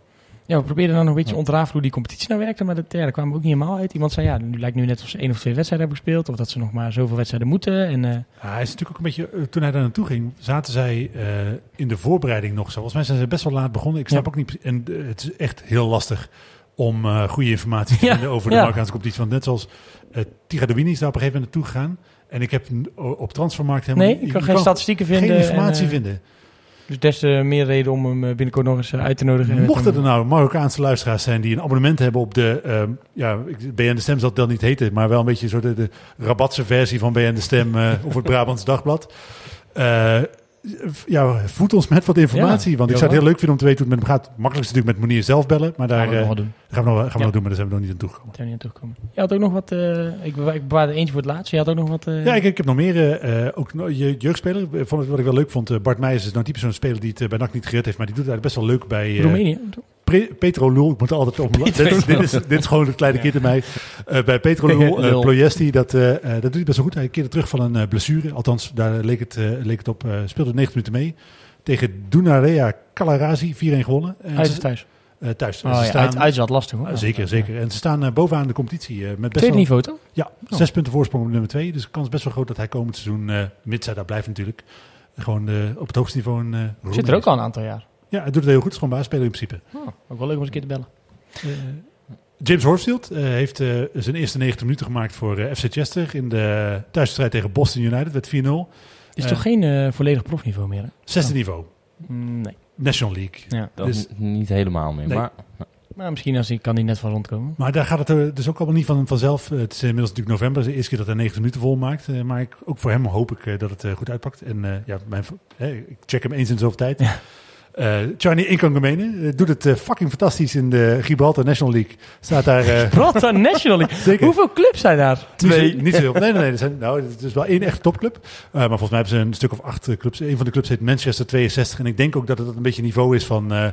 ja. Er zijn 61 Manchesters die beter zijn dan zij. Is dat dan zes ploegen die allemaal vier keer in elkaar spelen of zo? Of, of ja, ja, het is een hele wonderlijke competitie natuurlijk. Want Gibraltar Engels, is echt een puist. Daar, daar, dat is super klein. dus dat... Uh, ik denk dat iedereen die daar op voetbal zit, speelt met elkaar in een competitie. Alleen dan wel op profniveau. Uh. vet. Hij is, is er dus gedeeld koploper met St. Joseph's. De andere club is de, de Lincoln Red Imps. dat is, ja, ja, dat is, dat is wel goed. Voor de kleinste, de kleinste voetbalnatie natuurlijk een, mooie, een mooie naam. Ja. Hij gaat goed en hij is basisspeler. dus hij heeft misschien wel het plezier in voetbal hervonden op een van de uiterste puntjes van Europa. En net als zo'n zo'n Horsfield. Ik bedoel, die heeft toch wedstrijden bij ons gespeeld. In de Eredivisie gewoon nog. Hè? Maar ik zat te denken, Feyenoord uit. Die wedstrijd hier met 0-2 wint speelde die gewoon in de basis. Is, was die zeg maar toen ver boven ze kunnen en is het gewoon helemaal er doorheen gezakt? Of is dat gewoon ook een samenloop van omstandigheden hoe dat dan bij zo'n jongen gaat? Ik bedoel, ineens zo zit hij op het zesde niveau in Engeland. Dat is niet het enige, hè? Ashley Smith-Brown is een beetje precies hetzelfde mee. Dat zijn jongens die uh, volgens mij zelf nog jeugd in het land voor Engeland gespeeld hebben. En die dan op, om Met je Gucci-tasje met schoentjes erin uh, bij Manchester City binnenkomt lopen. En ineens uh, sta je op een knollenveld in zes niveau van Engeland. Elk jaar een beetje minder. En uh, dat is ook bij uh, Horsfield. Hij is van de League One, League Two. En nu ja, eigenlijk uit de Engelse voetbalpyramide gevallen. En dat ja, is Smith Brown precies hetzelfde. Grappig hoe dat, hoe dat gaat. Hè? Fopala is een ander voorbeeld. Ook zo'n jongen is die. Is een nieuwe club? Ja, die speelt inmiddels in Frankrijk, maar ook op een heel bedenkelijk niveau. Uh, uh, dus dat zijn... Regionaal league of zo. Uh, ja, ik weet niet precies wat het is. Ik, ik, kan me heel goed voorstellen dat dat toch, wat eerder over mentaliteit, dat het uiteindelijk gewoon mentaliteit is. Dat, ik kan me wel voorstellen, als je, steeds, natuurlijk, als je steeds die trap terug moet zetten en jezelf weer moet motiveren, dat dat steeds moeilijker wordt. Vriend mij heeft ooit een keer uh, tweede van NAC bij Jong NAC. En er kwamen dan heel veel afvallers van Jong Ajax. Ja, daar was de mentaliteit soms wel anders. Want ja, die hadden al bij Ajax PSV gezeten. Kwamen ze testwedstrijden spelen, inderdaad alleen uh, Gucci-tasjes en uh, schoentjes bij. En de rest wordt toch geregeld. En hij kan dan met zijn JK-tas daar, uh, daar binnen lopen. met al zijn spullen erin en zijn handdoekje. Ah, en, en, en als je dat keer op keer zo'n klap krijgt, dat je ook op een gegeven moment denkt, ja, hoe is het? Ik heb al in de Kuip gespeeld. Ik ga hier niet mijn schoenen onder mijn, onder mijn reet vandaan lopen om, om hier nog bij Borro FC nog een wedstrijdje te spelen. En we, en we hebben nog zo'n verhaal natuurlijk, hè, van iemand die afgezakt is en nu besloten heeft om te stoppen. Jari Oosterwijk. Ja. Voormalig ja. nakspits. Wel geteld tien wedstrijden gespeeld, drie doelpunten. Mr. Fax. die was nu actief bij HHC uit Hardenberg. En die is best wel in niveau. Uh, ja. ja. volgens mij derde of tweede divisie, denk ik. En die is gestopt vanwege persoonlijke redenen. Ja, dat was toen natuurlijk al. Hij is natuurlijk in eerste instantie al gestopt met profvoetbal. Maar ja. zijn moeder was toen overleden. En uh, dat kon hij moeilijk een plek geven. Dus die kruiwagens gaan verkopen. En uh, dat had hij eigenlijk prima. En toen heeft de trainer een keer gebeld. Joh, we zoeken nog een spits. Wil ik een paar, een paar keer meekomen doen voor trainen. Ja. Toen vond hij het in eerste instantie wel weer leuk, maar ik denk dat hij gewoon uh, dat dat kortstondig was en dat het toch niet bevalt om, uh, om weer te voetballen. Ja. Uh, ja, vrij, vrij treurig ook wel. Want op zich was het best wel een jongen waar wat in zat. Bij NAC niet. Maar daarvoor, toen hij bij Twente debuteerde, dacht je wel, oh, een beetje nieuw Luc de Jong of zo. Toen ze, de, toen enige, de enige speler die ontbrak op P5. Ook nog, ja. Die werd aangekondigd en daar is hij en uh, deze spits. En toen werd daarna werd die presentator werd iets in zijn oor vast. Oh, die is er niet. We gaan naar de volgende. Ja, ook gênant hoor. Ja, maar als door zulke omstandigheden ineens je natuurlijk nee. bij, ieder, bij iedereen hè, je carrière of je levenspad zo verandert. Dat je eigenlijk denkt, ja, misschien speel ik wel jaren bij Twente in het eerste. En uh, ineens verkoop je kruiwagens bij HC Hardenberg. Uh, voetbal je nog een paar potjes mee. Hoef ja. niet per se minder te zijn, hè? En maar, misschien is het uh, niet anders dan eigenlijk gewoon met de studie stoppen, hè? Dat, ja, nee, natuurlijk. Bedoel, het is ja. natuurlijk, niemand zegt dat op het moment dat jij goed bent in voetballen, dat je de rest van je leven moet doen. Of dat je gelukkig ervan wordt. Precies. Dus dat hoeft natuurlijk niet. Uh, ja, zijn we bijna aan het einde. We zitten een beetje in de blessuretijd. En dan hebben we eigenlijk nog één ding wat we moeten behandelen. We zitten eigenlijk in de 92 minuten. En dan heb ik het natuurlijk over niemand minder dan Cyril Dessers. Ongekend hè jongens. Dat is toch niet normaal dat hij hem weer... Uh, eigenlijk gewoon in, in, in, vier wedstrijden heeft hij mogen maken. Maar in één week, eigenlijk in één week beslist hij gewoon de wedstrijd tegen Sparta. De wedstrijd tegen Union Berlin. En uh, nu thuis tegen AZ. Heb je de column van uh, Sjoerd Massou gelezen over Cyril Dessers? Nee, nog niet. Zo niet moet je hem even terugzoeken. Stond op, uh, volgens mij op, op AD ah, en uh, ook in uh, BN Stem. Het, hij zegt terecht, denk ik, dat ook al ben je niet voor Feyenoord, dat het heel moeilijk is om geen ongekende sympathie voor Cyril Dess te hebben. En dat is ook zo. Hij noemde hem, dat vond ik wel mooi, hij noemde hem een beetje een kruising tussen Barack Obama en een, een scout. Een beetje zo'n olijke, blije, blije lach. En uh, ja, ontzettend amabel. Uh, en dat, dat klopt wel. Ik, uh, ik denk dat iedere NAC-supporter, ja, logisch, Cyril Dessers in zijn hart gesloten heeft. Maar het is heel moeilijk om, om hem niet de wereld te gunnen. Dat is, Ik denk dat, dat ze in Utrecht en omsteken daar iets anders over denken. Hij heeft natuurlijk echt wel een mindere periode gehad. Nou, ook de, daar waren zijn statistieken uiteindelijk nog niet. Ja, ze- nou, heel eh, ook uh, heel Mr. Playoff hè, daar geworden zo'n beetje. Heeft hij ook echt flink eh, gescoord. En ze naar Europese voetbal geschoten met, eh, met Dick Advocaat. En nou, hoe je het ook bent verkeerd, hij staat na zeven wedstrijden bij Feyenoord gewoon op vier doelpunten. En dat is natuurlijk een hartstikke mooi moyen eh, als hij dit vasthoudt. Nee, ja, moet, goed, je terug, moet je Ja. terugrekenen naar minuten. precies. En zolang hij wedstrijden voor ze blijft winnen, kan hij daar natuurlijk niet stuk. Ik denk niet dat hij daar eerste spits gaat worden. Eh, dat, dat denk ik echt niet. Nee. Eh, daar moet hij ook eh, in de wedstrijden, want dat is natuurlijk ook wat eh Mossou terecht eh, opmerkte. Eh, hij heeft in, in één wedstrijd doet hij zowel iets briljants als iets waarvan je denkt, deze gast kan gewoon echt niet voetballen. Wel mooi hoe die daar dan dus mee, ook omdat hij scoort, hè, maar hoe die daarmee wegkomt. Want hij zegt, ja, ik ben blij dat ik de beelden nog zag. Want eh, ik denk twee minuten voordat hij die, die bal eh, Maait hij over de. Aansteker, hè? Ja, ja, oh, ik zie dat hij op een aansteker landt. En dan gaat iedereen die beeld terug. Oh ja, oh ja, hij landt op een aansteker. Was helemaal niet zijn schuld. Terwijl hij natuurlijk vol over die bal, eh bal heen. En, en het schot gaat natuurlijk ook nog, eh, wordt ook nog van richting veranderd. Het leek of hij op de verre hoek mikt. En dat hij, zei, hij zei dat hij eh, bij ESPN had hij gezegd dat hij wist dat de verdediger in zou stappen en dat hij dan eh, door de, zo door, mooi door de benen zou Want kunnen. de keeper stond wel op het verkeerde been, hè? Ja, ja, ja, omdat hij dus, hij werd wel echt aangeraakt door Hartstikke Ja. Jacobs. Dat wel. Maar hij schoot hem ook wel echt in de, in de hoek waar de keeper... Nou, ja, oké, dat, eh, weet ik, dat moet ik dus even, even vond checken. het gewoon een goede goal. Maar het is, ja, wat je zegt, je gunt die jongen gewoon als... Precies. Ik, ik heb hem af en toe nog steeds... En ik had vandaag ook gevraagd of hij even, wil, eh, of we even konden inbellen. En het gaat ook zeker nog wel een keer gebeuren. Maar hij zegt, ja, ik ben eigenlijk nu wel even klaar. Want die, die, ik zag toevallig een fragmentje bij komen. Hij hing vanochtend al aan de, aan de lijn bij eh, Q Music in de ochtendshow. Waar, eh, omdat eh, die Marieke Elsinga had gezegd van... ja, dat is toch een leuke jongen. En met zijn blauwe ogen en Vlaams. En toen hadden ze hem gebeld. En toen hing hij ook al in de show. Toen, dus ik, ik, ik heb al naar hem. Ik zei, ik heb wel betere vragen dan Marieke Elsinga. Want die zei, en... welke positie sta je dan? Die wist helemaal niks van voetbal.